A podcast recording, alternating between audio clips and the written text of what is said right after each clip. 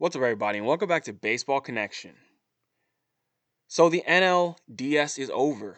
All the division are over. The last one was Giants Dodgers last night. The Dodgers got the victory in a close game five. Every game, pretty much, was close.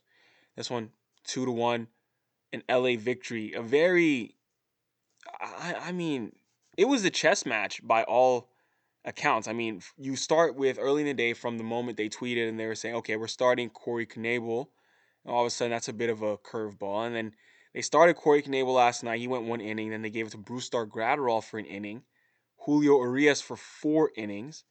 Then they went to the pen, Blake Treinen, Kenley Jansen, Max Scherzer. Obviously, you know, this call was not made by Dave Roberts. It was made by the front office, the analytics staff in LA. Obviously, they have a very strong analytics staff, and obviously the Giants do too. The Giants have the same thing, They're just as good, if not better, actually.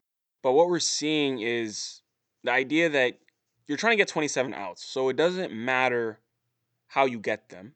You just need to get them, right? It doesn't matter if you. So Julio Urias pitched four innings yesterday. Okay, that's 12 outs.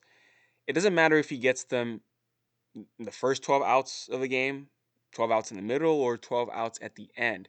The reason they shuffled their their pitching order, or whatever you want to call it, around is because they wanted to leverage the matchups. So you saw last night the because they started a right-hander on the mound, the Giants didn't start with their entire, you know, lefty hitting like sorry, there's their entire lineup that's meant to hit left-handed pitchers, which be which would be right-handed batters.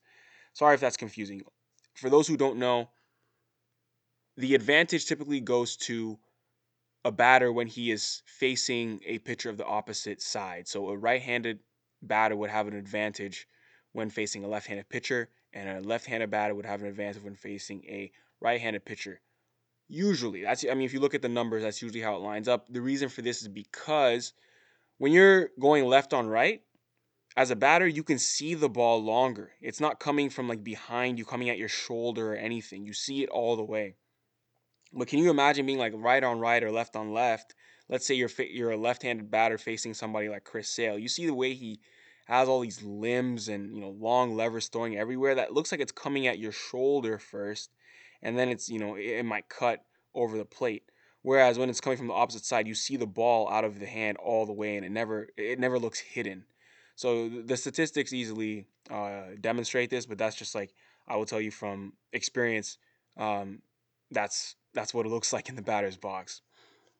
So uh, they they had some guys on the bench who they would bring later in the game.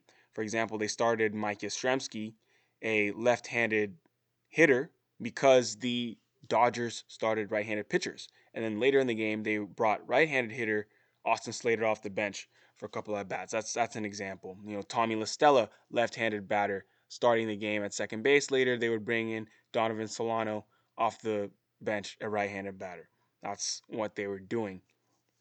But it was a chess match. It was a chess match. That's what the Dodgers were doing on their side. The Giants just said, "Okay, we're going to throw Logan Webb." And he looked phenomenal again. 7 innings with one earned run, 7 punch outs. He did his job. I mean, Logan Webb finishes this postseason a 0.61 ERA. Minuscule. But this is a very close game two to one. The one run that the Giants scored was a solo home run off of the bat of Darin Ruf.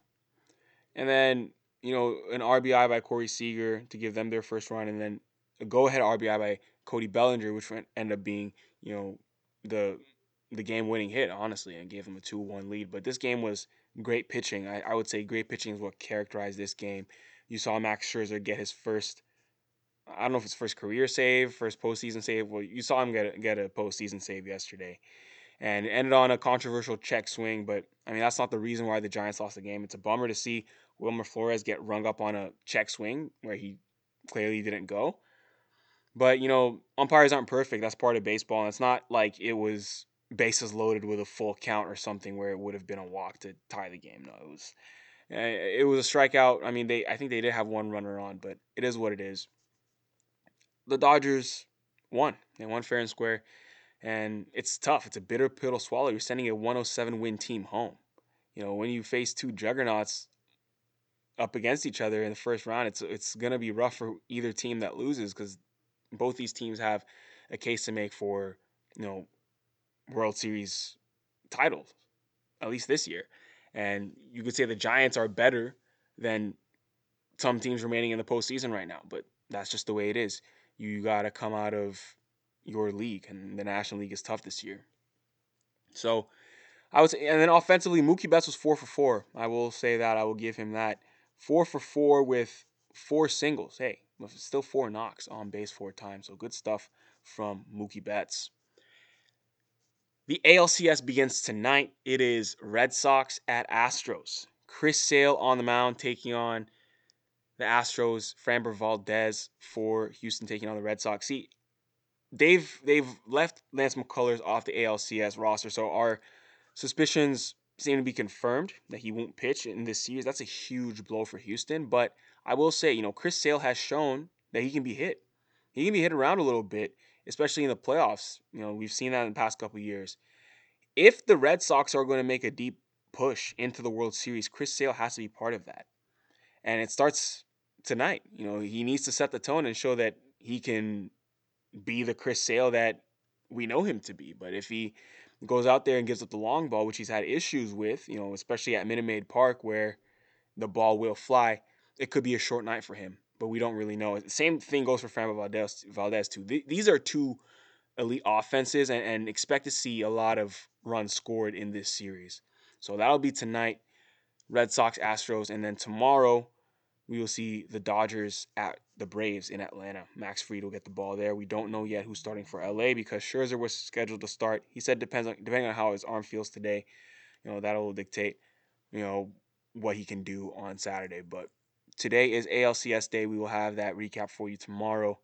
But enjoy the game. If you enjoyed this, please share it with someone who'd be interested, and we'll see you next time on Baseball Connection.